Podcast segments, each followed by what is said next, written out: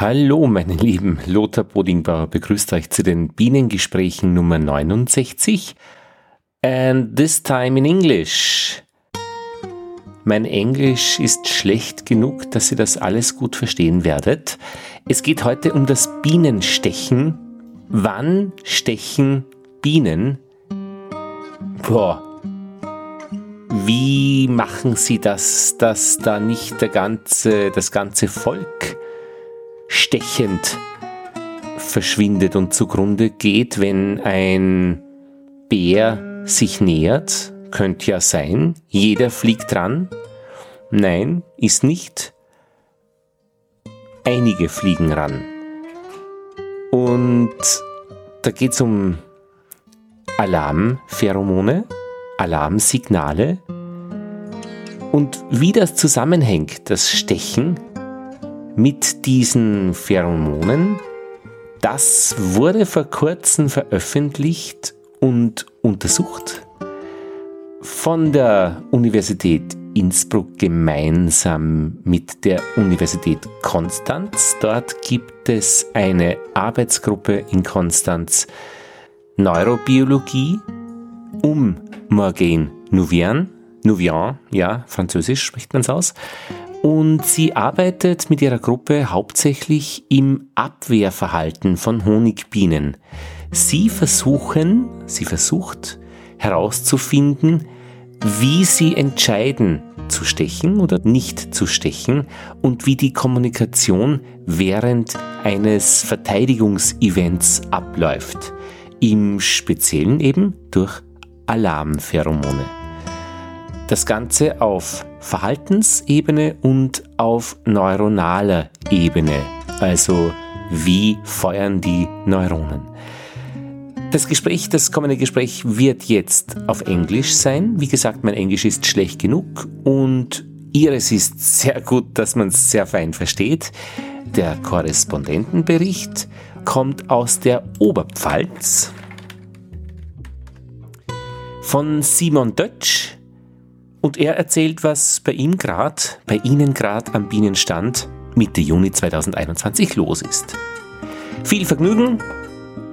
Ich fand es furchtbar spannend, diese Arbeit mit den stechenden Bienen.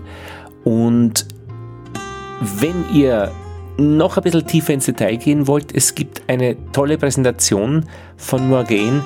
Sie hat ihre Arbeit vorgestellt in einem YouTube-Film, in einer YouTube-Präsentation auf Englisch und wirklich Schritt für Schritt aufgebaut, wie sie zu ihren Ergebnissen gekommen ist. Und das fand ich dann doch extrem interessant, auf diesen ganz detaillierten Level da auch zu gehen. Und ich fand das vor allem auch so charmant, wie sie darüber erzählt hat und welche Worte sie da verwendet hat. Da steckt wirklich schön diese Zusammenarbeit drinnen, wie die Leute miteinander reden und wie sie von ihrer Forschung erzählen. Wunderschön. Ihr hört jetzt gleich genug von Morgane. Hier ist sie. Hallo. It, it works, isn't it? It's working. Yeah, yes, I hear you. Do you hear me properly as well? Yes, it's perfect. Hi, Morgane. Good. Thanks for, for calling in. no worries. Thank you for having me. yes, I I saw your your presentation yesterday um, on YouTube. The um, uh, the the one hour presentation with questions, and so I got a good good good idea what what what's you, what you're working on. good. and as for our talk, it's it's basically for for we have about three thousand regular downloads. Uh, people who are interested in beekeeping or in nature or both. So they are. I'm sure they are not experts on on on on on the kind of science you do, but they are happy that someone is going to explain about They're it. probably interested into the stinging behavior. Of the course. They are beekeepers. yes. Uh, how do I uh, pronounce your name properly? Morgane? Morgane. Morgane Nouvian. Nouvian, yeah. Nouvian, okay. yeah. Yeah. Uh, Morgane, could you just please introduce yourself, who you are, and what's your connection to bees? yes. So I'm a researcher at the University of Constance and uh, I study the defensive behavior of honeybees um, in a lot of forms. So I'm very interested in the behavior itself, how the bees coordinate each other during during defense and things like that, or they communicate.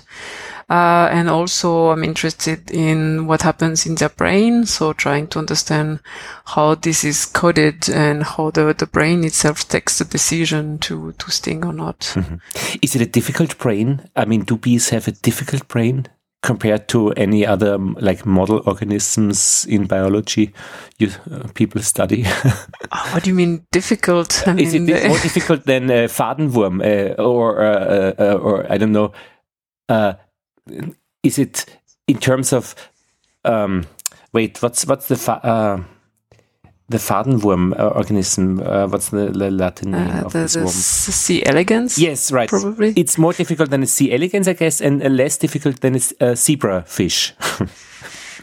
Well, the zebrafish is not so far, depending if you look at the larvae or, or the adults. Ah, okay. Um, I mean, yeah, depends what you call difficult. I mean, the, Mm-hmm. the honeybee brain is small uh, compared to like a, a mouse brain or uh, our brain, Mm-hmm. um, but it's still. Uh, you know, so I think it's hundred thousand neurons, so it, it's still very complicated to understand what all of these uh, neurons are doing together.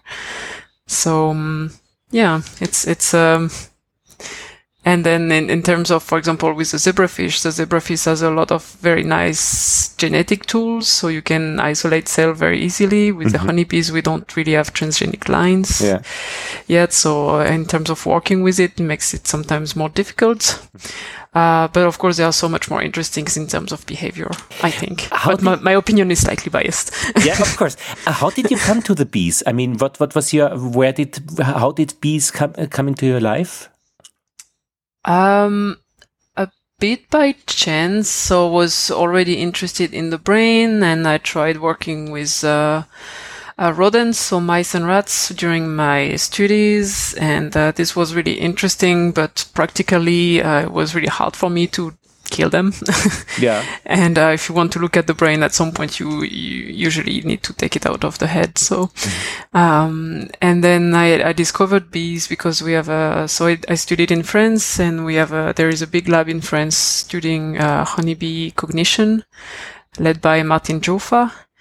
And uh, he actually gave a talk at the university I was studying, so that's how I discovered bees. And from then on, I got interested. And when I was looking for uh, my doctorate, then I started looking into this direction, and yeah, I actually did my PhD with Martin, um, and and also Judith Reinhard in Australia. But you're not in Australia, yeah. but you're not a beekeeper in any way, so you don't have a beehive to to look after. I I mean, now I'm looking about our beehives at the university, so I actually Ah. spent the whole day yesterday So checking all of our colonies. So you're a beekeeper on university level, and yeah, Yeah, we have different challenges though because we don't really care about producing honey and things. So, so I mean, it's a nice perk, of course, to have honey, but we are mostly interested in having, um, yeah, colonies that are just healthy and and stable. Because for our experiments, it's it's important that we we can reproduce things. So we we just want stability. And uh, and and for my experiments, also want aggressive bees, which is difficult to find in Germany. Actually, I think they've been selected strongly against being too aggressive. so where where do you find them? What we've been doing so far is emailing local beekeeper clubs and asking if anybody wants to get rid of these aggressive, nasty colonies, uh, which people are usually happy to do. So it's good for us. uh, so we, we have been swapping our gentle bees for aggressive bees like that. But um, yeah, it, it's a bit difficult.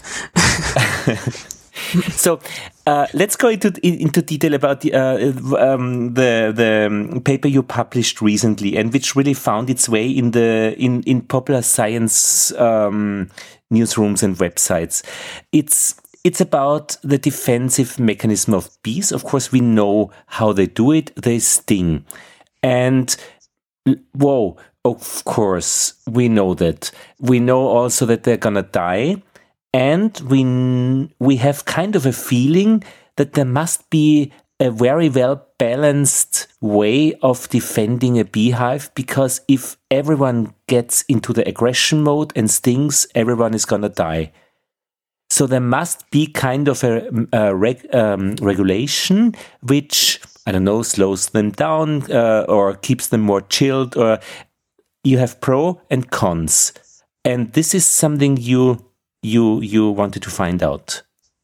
Yes, exactly. Um, weirdly enough, this is uh, a quite new idea, actually. Um, I guess most people assume that they will just stop when the, the predator is dead or, or gone, basically, so mm-hmm. that you wouldn't really need something to control um, more finely than that the, the stinging behavior. So mm-hmm. our, our experiments started with just testing this this idea whether it's true or, or not that they would need or would use uh, this kind of regulation of their defensive behavior instead of just going all out and then uh, until the predator dies. Um, like by accident, whoever is near the predator is gonna sting, and that's it. This is yeah, exactly. Yeah. This could, this would be possible, right? This would also kind of work. That just any bee would react, and when mm-hmm. the predator is dead, then then they just stop because there is mm-hmm. nothing to kill anymore. Um, but what we find is that they yeah they do something a bit more uh, elegant and a bit more refined uh, than that, in, especially in the way they communicate. A bit yeah. more elegant. Okay. So, I mean, uh, so if I'm a little bee, I mean, they're all little, but if I'm a bee uh, sitting or being in the position that I could be, uh, I could turn my mode into attack mode. Um, I would like have my sensors and I would witness my surrounding, what's going on. And there is, uh, I would assess, a, a, you call it defensive score. Is there something serious going on? And if the defensive score is over a certain threshold, I'm going to attack. Is this correct? Is this that's the, the that's a working model? Of course, it's it's probably a simplification of of uh, the reality, right? Um, but yeah, so what we call the defensive score in this model is basically characteristics of the predator. Uh, so we know from actually very old experiments that the bees react more to darker objects mm-hmm. than lighter ones. This is why most beekeeping suits are, are white or uh, light colored. Mm-hmm. Um, they, they react to the contrast with the background also, uh, which is why you also find suits that are kind of this greenish color so you, you don't stand out too much. Mm-hmm. Um, things like that. So we know the bees evaluate the the threat and that they have uh, elements that will trigger them. We know the movement is mm-hmm. extremely important. So if they see something moving very fast or with very very jerky movements, that that usually sets them off. So like, uh, it, uh, so more more if it's hairy and and uh, yeah black hairy uh, jerky movement. So yes, basically, me, kind of me being attacked my bees, run, yeah, running away. Just yeah, it's just uh, too much at the beginning of my, yeah. Okay, yeah. yeah. So this is this triggers them to be to to to to know that there's some some reaction required. Yes, so this is how they would recognize a predator, basically. This is how they were like, oh, there is something mm-hmm. scary there. Yeah. And then what we postulate, but then this is um, maybe uh, just a way for us to conceptualize it, is that uh, depending on how threatening they evaluate this trait is uh, this predator, sorry, is how they will decide whether to sting or not. So if the the object is not so they think it's not so dangerous and they might not sting. And if they think, oh, this looks really scary and, and is going to attack the colony, then they will sting. Mm-hmm. And this is what we call this threshold for stinging, mm-hmm. uh, which is like a, something, uh, in the brain that might just make them switch from one to the other. Uh-huh. And is this true for every single uh, bee? who sees or uh, realizes or evaluates this this uh, score? So this is how we we think about it, how to take a decision, what we don't know and what well, what we don't know is how the threshold is for every single bee. It might be slightly different uh-huh. between bees. Uh, it's probably is because we know there is some uh, strong genetic components to to uh, to aggressiveness uh, in bees. So we know that bees with uh, different patrilines, so uh, from different drones, uh, even within the same colonies, they mm-hmm. might be slightly uh, more or less defensive, or more or less ready to sting, already depending on that. Mm-hmm. Um, so this might, this probably varies a bit. Um, mm-hmm. But every single bee should be able to make this decision at some point, mm-hmm. I think. And what about the alarm pheromone in this model? Yeah, so the alarm pheromone is extremely important during uh, the the defense. That's how the bees signal to to their other nestmate that there is a predator and that they need to come out and face it and help them to to sting. Mm-hmm. And um, in this model, what we imagine is happening is that the alarm pheromone is lowering the threshold to sting. So it makes them more likely to decide to sting mm-hmm. because now they have this evaluation of this, the threat and they also have this, this social information that other bees think this is really dangerous. Mm-hmm. Uh, and this makes them more likely to go in and sting mm-hmm. the, the intruder. It's like the alcohol in a, in a, in a gang, uh, lowering the, I don't know, pulling pulling the guns. yeah, maybe. and the question is, the more pheromone, the easier it gets, or the lower the threshold. But it becomes then it, the question is which kind of function models the relation between this. Yeah, exactly. Because you could easily imagine that this could be a, just an all or nothing response. If there is pheromone, mm-hmm. then uh, the bees would go aggressive. If there is no pheromone, they would remain uh, chilling or doing whatever. Mm-hmm. Um, but what we so what one of the first experiments we did was to measure this, so to see how likely a bee was to sting depending on the alarm pheromone concentration. Mm-hmm. And what we actually see is that uh, at, if we start at low concentrations, uh, the more alarm pheromone we add, the more aggressive they get. So mm-hmm. there is actually kind of a dose response curve. And, uh, but at some point, this starts to fall down again. So when there is too much alarm pheromone, the bees don't respond to it anymore. Mm-hmm. And actually, they don't get more likely to sting anymore. Is there an explanation for this?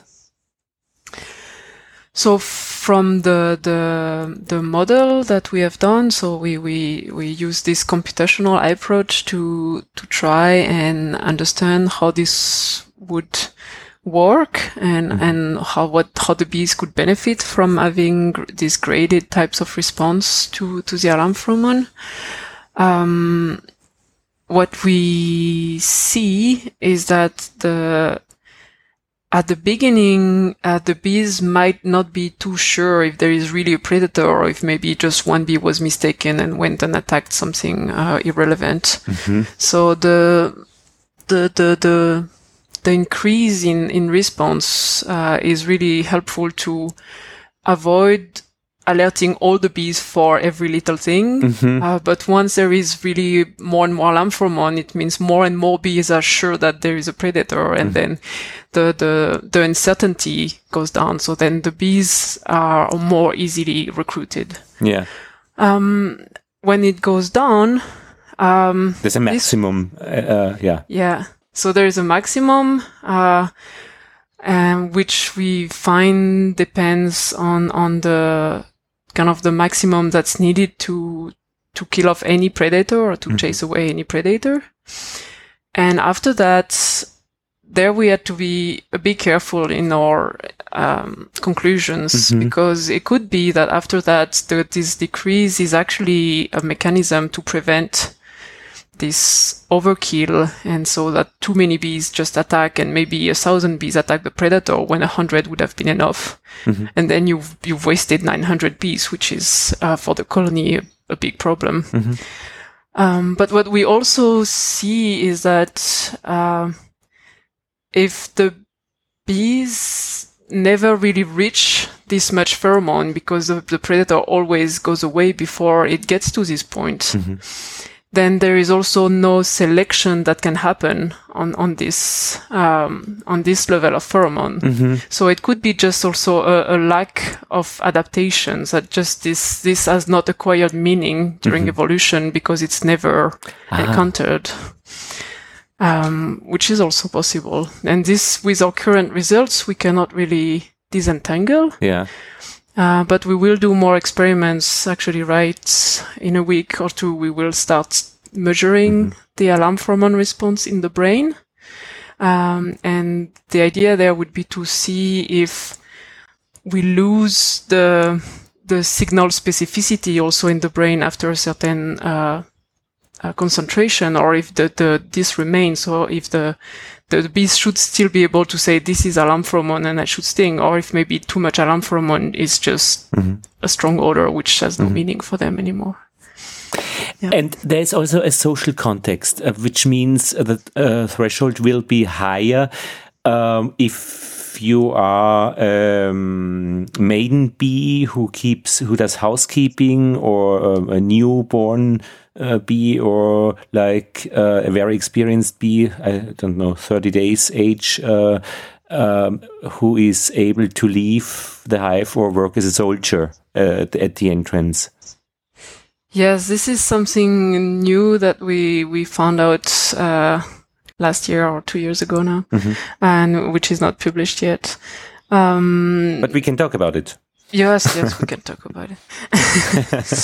um, yeah, we found something that we did not really expect, mm-hmm. which is, as you said, this very strong um, dependence on age for the response to the alarm hormone. So we, we find that actually only the, the old bees, which are the old forager bees, mm-hmm are very responsive to the alarm pheromone and are very likely to be recruited into stinging by the alarm pheromone. The, the younger bees and even the middle-aged bees uh, do not actually respond to the alarm pheromone that well. So, uh, which is also very interesting because these, these old bees are more expendable for the colony because they, they have kind of already done their work, you know, mm-hmm. they have, they have, ah.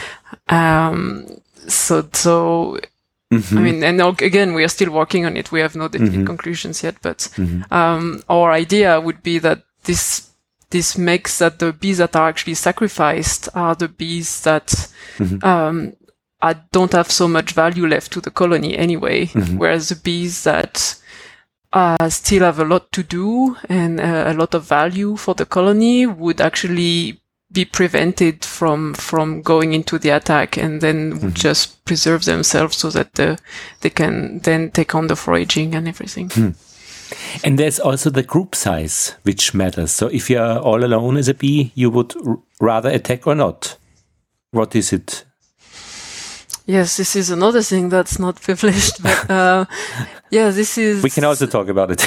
yeah, but again, it's preliminary, so I, I okay. shouldn't. Uh, say that it's completely proven yet. Okay, but the idea um, is, I mean, the the the, the hypothesis is the, the the hypothesis is that um, the more bees there are around, the more candidates to actually contribute to the defense, and so maybe uh, as an individual within a big group, you don't really have to take care of the problem because somebody else will do it for you. Mm-hmm. Um, and, um, and th- this is what we see that the the bigger the group, the less aggressive the bees are individually. Of course, in total, there is going to be more stings because there are more bees. Mm-hmm. Um, but if you report it to the individual aggressiveness, then you see actually a decrease in, in aggressiveness. Mm-hmm. And uh, Morgane, what about the decision making then? So, is this the decision? It's all based on on on uh, input output, or is it just the? I mean, the model has to descri uh, describes it, and and but how how do they really make the decision, or, the decisions? I would love to, to know the answer to this question. Uh, uh-huh. um, I mean, yes, there is. They, they get a lot of inputs from from the predator itself, from their environment, from their other bees around them, and all this the social context. And then they have to make a decision based on all of that. Mm-hmm. And as I said before, we also know that there is some genetics effects. So that some bees are more likely to go into stinging than others with mm-hmm. exactly the same information. Mm-hmm. Uh, around them. So, so it's a very complicated process, uh, how this decision is actually made. And, uh, yeah, we don't know much about this part yet. but I mean, it, it must be some kind of a switch in the brain, isn't it? I mean, is, isn't the decision like uh, switching a, or pulling a plug or switching a, a switch? or is it too yeah. easy? I mean, yes. At, so, at some point, you need to activate the the uh, at least the motor patterns, the flying and stinging, mm-hmm. you know. So at some point you need to trigger this output. So th- there is this switch going on, but um, we really don't know much about how this is implemented in the brain also in, in, in any kind of decisions, really. I mean, there is, there is a lot of studies about decision making and everything. And it's, the brain is very complicated and usually it's a produce of hundreds or thousands of neurons working together to to to produce the behavior. So it's uh, hmm. yeah, it's difficult to reduce to a single switch, even though we would like to. We would hmm. like that to be the case because it would make it easier to study, right? But uh, but I mean, it's certainly not a, decision given by by a, a commander in chief so which blows the horn and and, and blows the horn for attacking. It's it's it's the it must be kind of a uh, individual level uh, which combines to a group like I, I I don't find the better words for, for you, yeah you, I mean that's an interesting thing of this problem I think is that the the stinging response is a collective response mm-hmm. so it doesn't work if only a single bee is stinging usually you need a lot of bees but as you said each bee has to take the decision herself mm-hmm. uh, so each brain has to take this one decision mm-hmm. based on the on the information they get from the others around them as well hmm. yeah I mean, for me, it, it sounds like uh, two gangs uh, uh, Saturday night uh, hanging around, and and the question is, uh, who, who's gonna yeah go af after the other, or um, what's go what's gonna happen? So, but I mean, uh, you you are the you are group leader of the social neuroethology group in in Konstanz. So you really have a group of a of, of, of scientists working on on yeah on on men, on, on what actually yeah so the the group is very young so it's just tiny group for now but that's yes. that's our ambition at least to yeah. study um so um yeah so we we are interested in uh, studying exactly how the how the brain makes decision and especially how the brain makes decision depending on on social information so on on on what others are doing or, uh-huh. or how do you adapt to um, yeah to the to your conspecifics around you and to the actions of others uh, especially in the in cases like the honeybees where you don't have somebody which is like a big boss and just tells mm-hmm. everybody what to do mm-hmm. um, but i mean this is a problem that is very common i mean even without talking about gangs, you are out with friends and you need to decide which bar you're going to, which I know in Corona times is not an issue anymore, but Mm-hmm. hopefully soon it comes back. Sure. Or Uh, which, and which is, uh, yeah, yeah. I, okay, yeah. Yeah, and you also have this thing that you have to take this collective decision to all go into one place, but everybody has to pitch in, and some people like this place and some others don't, and then in the end you have to reach some kind of consensus. Yeah. And there's a nice TED talk about the importance of the second person to follow. It's not always the first person who does something new or exciting or attractive. It's the it's most important for the group the second person who will follow the first, and then all the others will follow. It's possible. I don't know this talk. And ethology is the science of behavior, isn't it? Yeah, ethology is uh, behavior, and uh, so neuroethology is trying to understand how the brain produces the behavior, basically. So, yeah. And i i this is called what's it called? A Grundlagenforschung. Um, um, it's not applied science. Uh, it's, I mean, the other question: Who is interested in in in in the results you publish? so no, it's not applied science, so we don't have any direct, uh, yeah, product or something. Mhm. Uh, so it's theoretical knowledge. Um, but you know, ultimately, applied science is based on on theoretical science. Uh, We cannot. We need to produce also this this just this knowledge that seems to be useless at, at first glance from the beginning, and then maybe later on we find applications. We have so many examples of of like that. I mean, um, you know, in biology, we use this green fluorescent protein a mm-hmm. lot to label cells and do all kinds of things. And it's one of the main tools of biology right now. Mm-hmm. And this is something that was originally produced by a jellyfish. And so at some point, somebody just wondered why this jellyfish was fluorescent and, mm-hmm. and they had no idea this would be useful in any kind of setting one day. So yeah, we, I'm, I'm a big defender of theoretical science. I think we need it, even though uh, it doesn't have any direct applications. And I mean, a, a, a colony of bees is really like a magic thing for me. It, I, I was invited in a, in a podcast, um, in a fantasy podcast, talking about beekeeping, and I didn't have to invent magic things. I just described how how the colony does its its its daily business, how they work, how they re, reproduce a queen which died uh, with with Gelée Royale, and um, combining it with your um, um, uh, science and your work on, on this topic, it becomes even more magic and fantasy.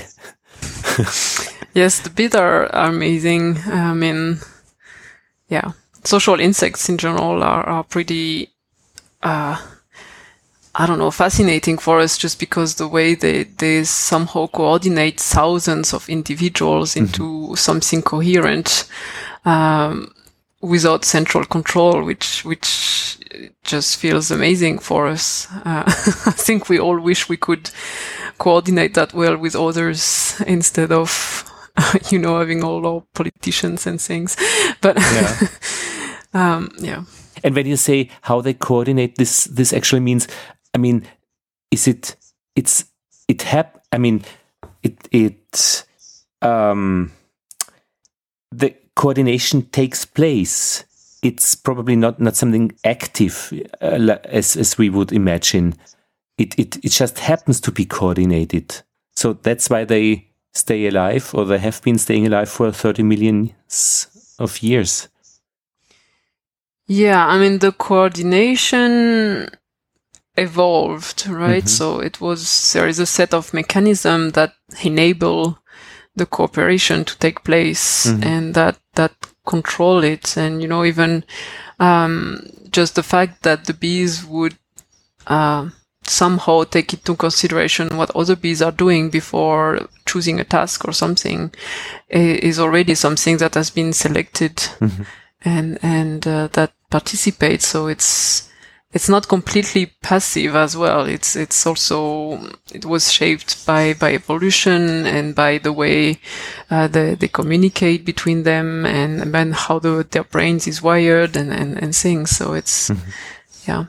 And there might also be a difference between a bee and, and a wasp. I mean, the the bee is gonna die once it applied the the stinger and the wasp wouldn't die. They can sting more often. Is this a, something you also investigate? The differences? I would love to. Um, yeah, this is a very interesting question because I think even if the wasp doesn't die automatically like the bees, uh, they still take a very big risk of being killed when they attack the predator mm-hmm. because of course the predator is going to swat at them and, and, try to get rid of them right yeah. so i think probably the mechanism would be similar in the wasps um, but I've, I have not looked at it yet. Mm-hmm. Uh, I, we're actually starting to look at uh, bumblebees, mm-hmm. um, which are also have a smooth stinger, so they also don't die automatically. Mm-hmm. So I'm very curious to see what we find there. Um, wasps are a little bit difficult to work with in Germany because they are protected. So uh-huh. it's difficult to get the permits to work with them uh-huh. as well. And they don't go too well with our beehives mm-hmm. as well. we had a lot of trouble last year with wasp robbing our colonies, ah, oh, which oh. were a bit weak. Uh-huh. Yeah. And ants, I guess, also uh, in. Yeah, ants as well. Um, yeah, we do have ants in the lab, and we we do have um, another researcher has been looking at their defensive behavior a lot, um, mostly in in encounters between ants. Though is his main mm-hmm. specialty. So mm-hmm. understanding how colonies fight each other mm-hmm. or defend themselves from other species of ants, um, things like that. Mm-hmm. Uh, but ants are also really interesting. Yes, mm. of course. Yeah, all social insects. When I saw your presentation, um, I, I, was very fascinated. You color coded the, the, the bees born in a beehive, uh, like day one. Uh, and so you could follow their growing up um, and, and, and how they make their way uh, till the day they are going to fly out and forage uh, pollen and, and, and nectar, which is which was which I was very impressed. yeah, so we we don't have the. There is a another person at the university. Mm-hmm. Uh, I mean, he left now, but they they did way better than that. They they put tiny barcodes on the bees so they could oh. trace trace them individually throughout their life. Uh, what we uh. did was ah. just the basic color coding where we know only the age of the bee, but mm-hmm. we, we cannot differentiate mm-hmm. two bees with the same color, of course. Well, uh, good enough. I mean, it's this is already pretty cool. It's high end bee handling.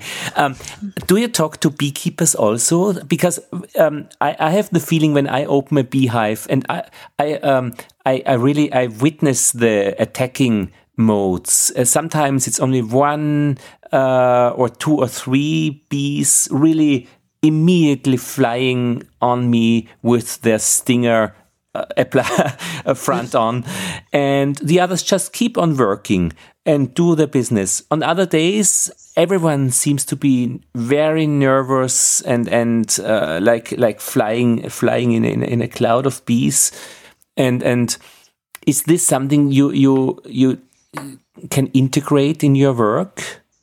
Beekeeping feeling beekeepers yes. feelings so yeah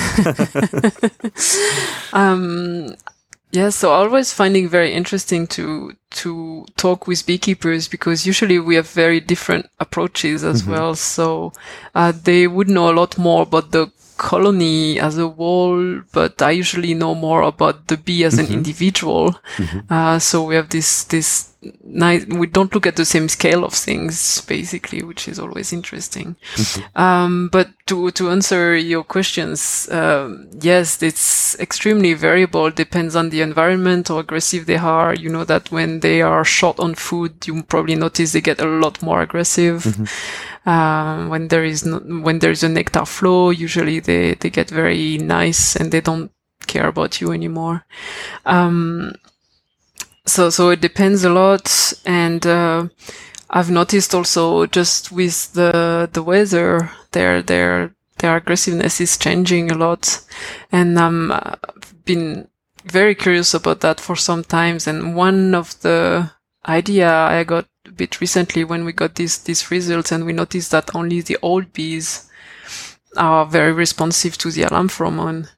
Mm-hmm. Um, is that it could be that when the weather is not so good, mm-hmm. all the foragers are inside the colony where they are ready to sting you if you open it. Mm-hmm. Whereas when the weather is fine, they are all far away in the fields ah, and they, they're sure. not there to. no, that's easy.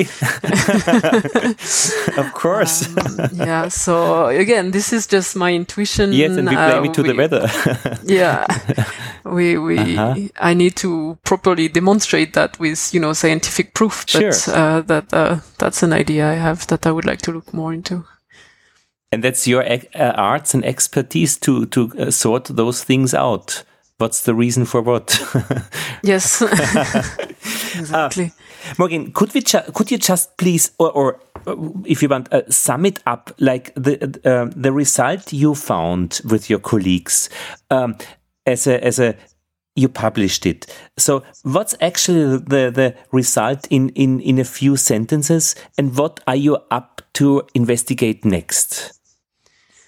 Okay, so our results. Uh, so we show that first that this the bees we we have known for a long time that they use the alarm pheromone to recruit other bees during defense, but we know we found that we have this nice graded response that so that we have different uh, likelihood to sting depending on the alarm pheromone concentration, mm-hmm. um, which is something new. Um, and then what we've done with my collaborators, which are actually um, physicists and philosophers, so they're they're not biologists, um, mm-hmm. was to to to use this computational model to try to understand why such a complicated type of communication was necessary, and uh, why was it selected. Mm-hmm. And so we we built um, this simple model of a little bee colony that we would expose to predators and we would let them uh, evolve a response to, to the alarm pheromone based on, on just their, how they performed, uh, how they survived the encounter with a predator. Mm-hmm. And um, yeah, as we already said, our main results was that we found that this increase was probably due to the uncertainty at the beginning, uh, that it's better to not start off too aggressive because else you would overreact to everything. Mm-hmm. Uh, but then once you're sure there is something, it's really important, of course, to be really aggressive to get rid of it as fast as possible. Mm-hmm. Um, and then we have this uh, peak, which um, we find is, uh, again, as we said earlier, depends on the on your environment, so on on how how much thinking you need to do to deter a predator, basically. And then we have this very interesting decrease where which we um, can be either lack of adaptation or uh, this mechanism that prevents overstinging actually actively. Mm-hmm. Um, so these are our main results from this uh, specific paper.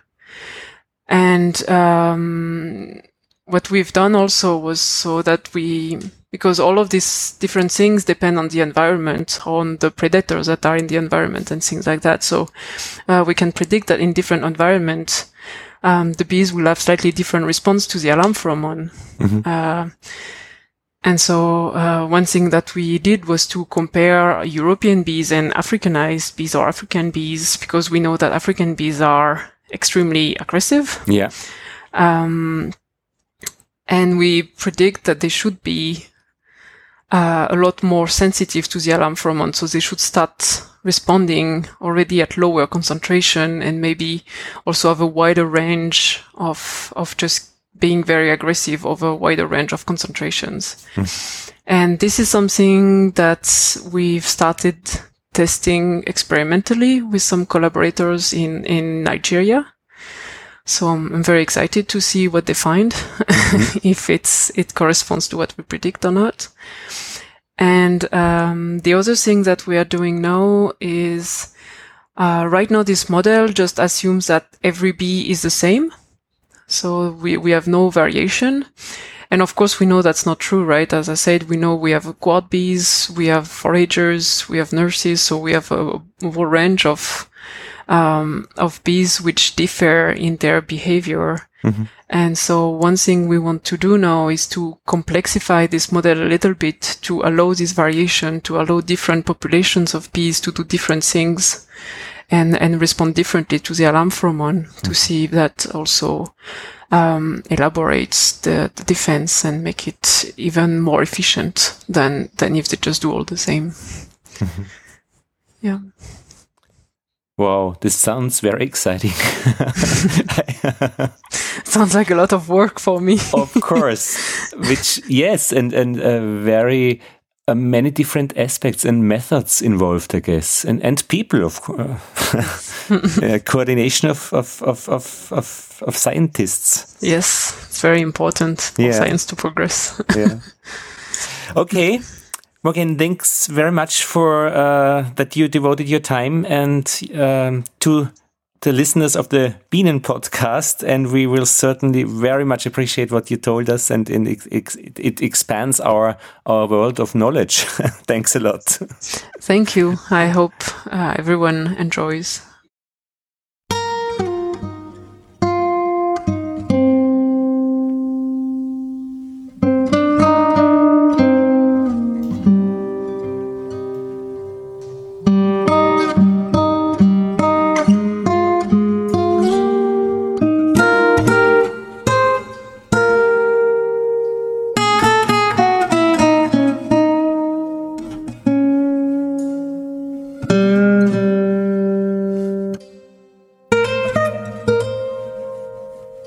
So, und wir kommen zum Korrespondentenbericht. Wir gehen in die Oberpfalz zu Simon Dückert.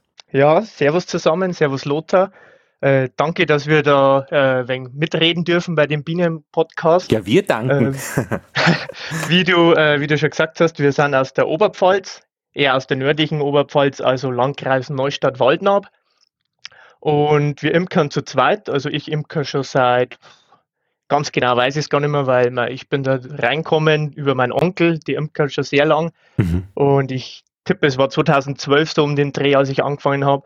Und dann ist 2017 ein Kumpel von mir mit eingestiegen und zu zweit haben wir jetzt mehr oder weniger ähm, auch über Instagram und den Social Media Sachen äh, Bieriger neu gegründet und äh, wollen da eigentlich das, das Arbeiten bei den Bienen oder überhaupt die Bienen äh, näher bringen den Leuten. Ja, ist nämlich auch mit Vermittlung. Also man, man, wenn man sich dafür interessiert, ihr bringt die Bienen auch näher. Also nicht nur den Honig. Ja, genau, nicht nur den Honig, sondern auch das Wissen über Bienen oder auch äh, anhand eben Veranschauungsmaterial wie Bilder die Leute näher zu bringen, dass sie leicht dabei sein können. Mhm. Und das Interesse ist da? Das Interesse ist auf jeden Fall da. Wenn ich anschaue, wir haben, äh, ich nehme jetzt mal das Beispiel Instagram, das ist ja für jeden bestimmter Begriff in der heutigen Zeit. Mhm. Ähm, da haben wir letztes Jahr damit angefangen und wir haben jetzt, wir knacken jetzt nächste Woche oder übernächste Woche dann die 10.000 Follower. Also mhm. das hat mich selber sehr erstaunt, wie, wie da der, wie die Leute da trotzdem, obwohl ja nicht jeder was mit Bienen zu tun hat, mhm. einem da folgen und dabei sein wollen. Und was ist das, die Idee oder was ist das Rezept? Äh, äh, wie macht man das, dass 10.000 Leute ja, das schön finden?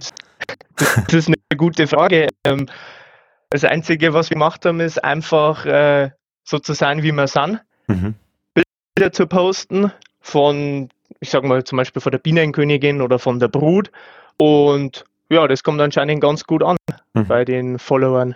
Also das ist ein bisschen mitzudenken immer auch, das, was man darüber erzählen und zeigen kann. Bilder, Geschichten. Genau, ja. genau, ja. Und wie viele Völker sind bei euch äh, regional unterwegs? Also wir, wir sind jetzt noch nicht so groß, wir sind noch ähm, am Wachsen. Also wir haben jetzt derzeit äh, an die zehn äh, Wirtschaftsvölker, also heißt, von denen man auch Honigertrag hat. Ja. Und jetzt in dem Jahr haben wir bis jetzt schon elf Ableger gemacht, die dann im nächsten Jahr ähm, für Honigertrag oder als Wirtschaftsvolk wirken. Also da haben wir dann 21 Völker. Wenn es so bleibt, vielleicht werden es ja noch ein paar mehr. Mhm. Und ja, mal schauen. Ihr seid ja in einer Gemeinde, äh, die recht klein ist, so 1000, 1200 Einwohner. Zwisch, genau. äh, Im Prinzip muss man sich ein bisschen vorstellen, Nürnberg ist im Westen und ja, Prag auf der anderen Seite schon der Grenze, also Unterhof, also so im, im, im, im östlichen Teil von Deutschland eigentlich, auf ein bisschen über Nürnberg-Höhe. So. Genau, also mhm. Die nächstgrößeren Städte sind äh, Bayreuth Richtig. oder Weiden, vielleicht Bayreuth, damit genau. ein bisschen was anfangen. Also genauso dazwischen auf der Linie kann man fast sagen, äh, befinden mhm. wir uns. Ihr habt auch Waldhonig, äh, das heißt, Wald ist in der Nähe.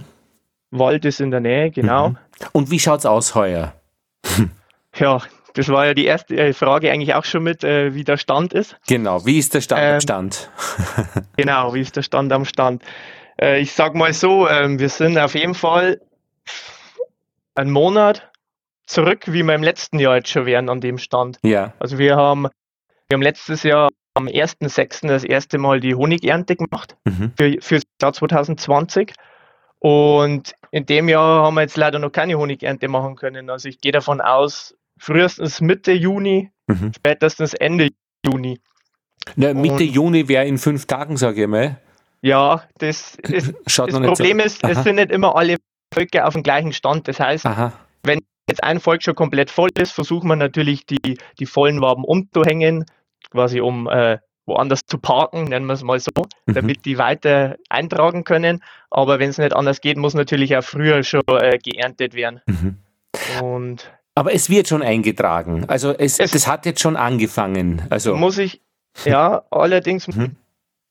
Ja. Und es war wirklich nichts. Also es war auch wirklich die Gefahr, dass sie keine Reserven mehr haben und bei mir sich das gerade alles schön ausgegangen. Aber viel Spielraum für Spaß war da nicht mehr drinnen.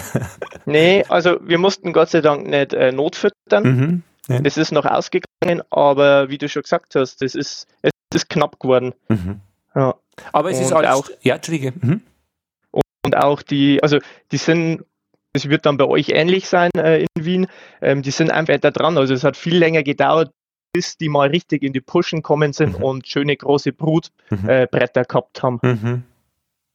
Ja, immer wieder eine Überraschung. Also heuer war es so, voriges Jahr anders und immer wieder werden die Karten da offenbar neu gemischt. Das stimmt allerdings. Man könnte es nicht vorhersagen. ja, das stimmt. Wobei es ja für die Natur an sich äh, gar nicht so schlecht ist, wie das Wetter gerade ist, weil es gibt mhm. viel, viel, äh, es regnet oft, ja. aber es ist auch Sonnenschein und warm, mhm. aber für die Bienen ist es halt nicht ideal zum Fliegen. Mhm. Ja, also der Regen war ja auch wirklich wichtig. Also ohne den hätte es ja. nicht wirklich funktioniert. Ja. Auf jeden Fall. Naja, und Herausforderungen? Gibt es was, was ihr plant für, für heuer nächstes Jahr? Also Social Media, Instagram ist eine Aufgabe, weil das ist immer extra und braucht auch Aufmerksamkeit. Genau. Und äh, durch das Instagram hat man ja auch, äh, oder die ganzen Social Media, Facebook oder auch unsere Internetseite, das ist ja alles Öffentlichkeitsarbeit. Mhm. Und äh, das lassen wir auf jeden Fall nicht einschlafen. Aber es ist natürlich nicht die Hauptaufgabe vom Imker, ja. äh, Instagram und solche Sachen zu nutzen oder zu machen. Aber heute zum Beispiel jetzt dann in einer Stunde fahre ich noch los und fahre dann zur Belegstelle mhm. und hoffe, dass ein paar Königinnen begattet worden sind, die ich mhm. wieder mit heimbringen kann. Ja. Und sonst sind, ist noch ein bisschen ein größeres Projekt äh, in Planung für August, September. Das ist allerdings ähm, äh, nicht bloß von uns, sondern wir haben in unserer Gemeinde gibt es noch eine Ortsgruppe LBV, mhm. Brabitz heißt die, mhm. also Naturschutzgruppe. Ähm, und die Naturschutzgruppe, da sind wir auch mit dabei, also der Sebastian und ich. Mhm. Jetzt habe ja leider bloß ich Zeit, der Sebastian hat Spätschicht. Mhm. Ähm, da wird ein äh, Bienenhaus gebaut mhm. und das werden wir zwei dann betreuen. Ah ja. Platz, Platz für acht Völker mhm. und das betreuen wir dann, genau. Und davor gibt's, wird auch eine Streuobstwiese angelegt, mhm. weil wir haben da so ein Biotop, das äh, im Verein gehört. Mhm. Und genau, wir betreuen dann quasi bloß das Bienenhaus. Also es gehört nicht uns, aber wir dürfen es betreuen. Mhm. Also ihr seid die ortsansässigen Imker für solche Aufgaben. Genau, und dadurch, dass wir eben auch von klein auf, also ab Grundschule in dem Verein dabei waren und mhm. da gab es immer Kindergruppen. Mhm. Das hat sich halt immer weiterentwickelt, dass mittlerweile sind es halt dann für uns Älteren, sage ich jetzt mal, dann die Arbeitsgruppen, mhm. wo es Sachen und Themen gibt. Ähm, und deswegen haben wir gesagt, hey, es wäre doch ein schönes Projekt für den Verein und für die Gemeinde. Ja. Warum äh, könnte könnt man ja eigentlich umsetzen? Mhm. Und vom Honigabsatz geht es natürlich auch. Also mengenmäßig wahrscheinlich ähm, habt ihr keine Sorgen, dass ihr den Honig nicht verkaufen könntet. Nee, ganz im Gegenteil. Also wir waren, wir waren letztes Jahr, also 2020, waren wir, glaube ich, äh, gefühlt schon im, im November komplett ausverkauft. Mhm. Also da ist uns mehr oder weniger äh, die Bude eingerennt worden. Ja, ja. Und auch, auch viele Anfragen von Dorfläden oder so aus der Umgebung. Mhm. Deswegen auch der Entschluss, dass wir gleich in dem Jahr mehr Ableger machen, weil mhm. jetzt wissen wir, der Honig geht auf jeden Fall weg. Mhm. Weil ja. gemeinsam haben wir erst er hat, also mein, mein Kumpel, der mit dabei ist, mhm. der hat auch schon, äh, hat auch schon Bienen gehabt oder mehr oder weniger dem habe ich es äh, auch beigebracht. Also mhm. ich habe das Wissen von meinem Onkel bekommen, yeah. das Wissen wieder weitergegeben.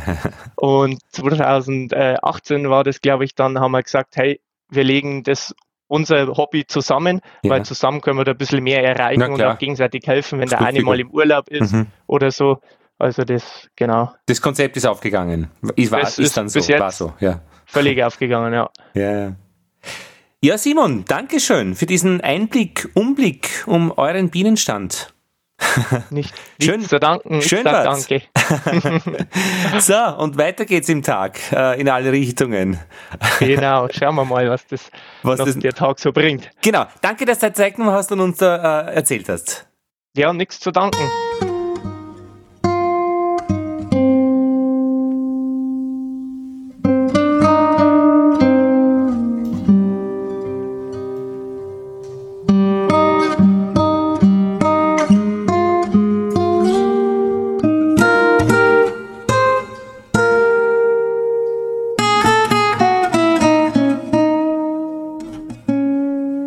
Habe jetzt noch einen Hinweis für euch. Im Infobrief von apisev.de, da gibt es ja relativ viele Abonnenten und wahrscheinlich habt ihr den auch.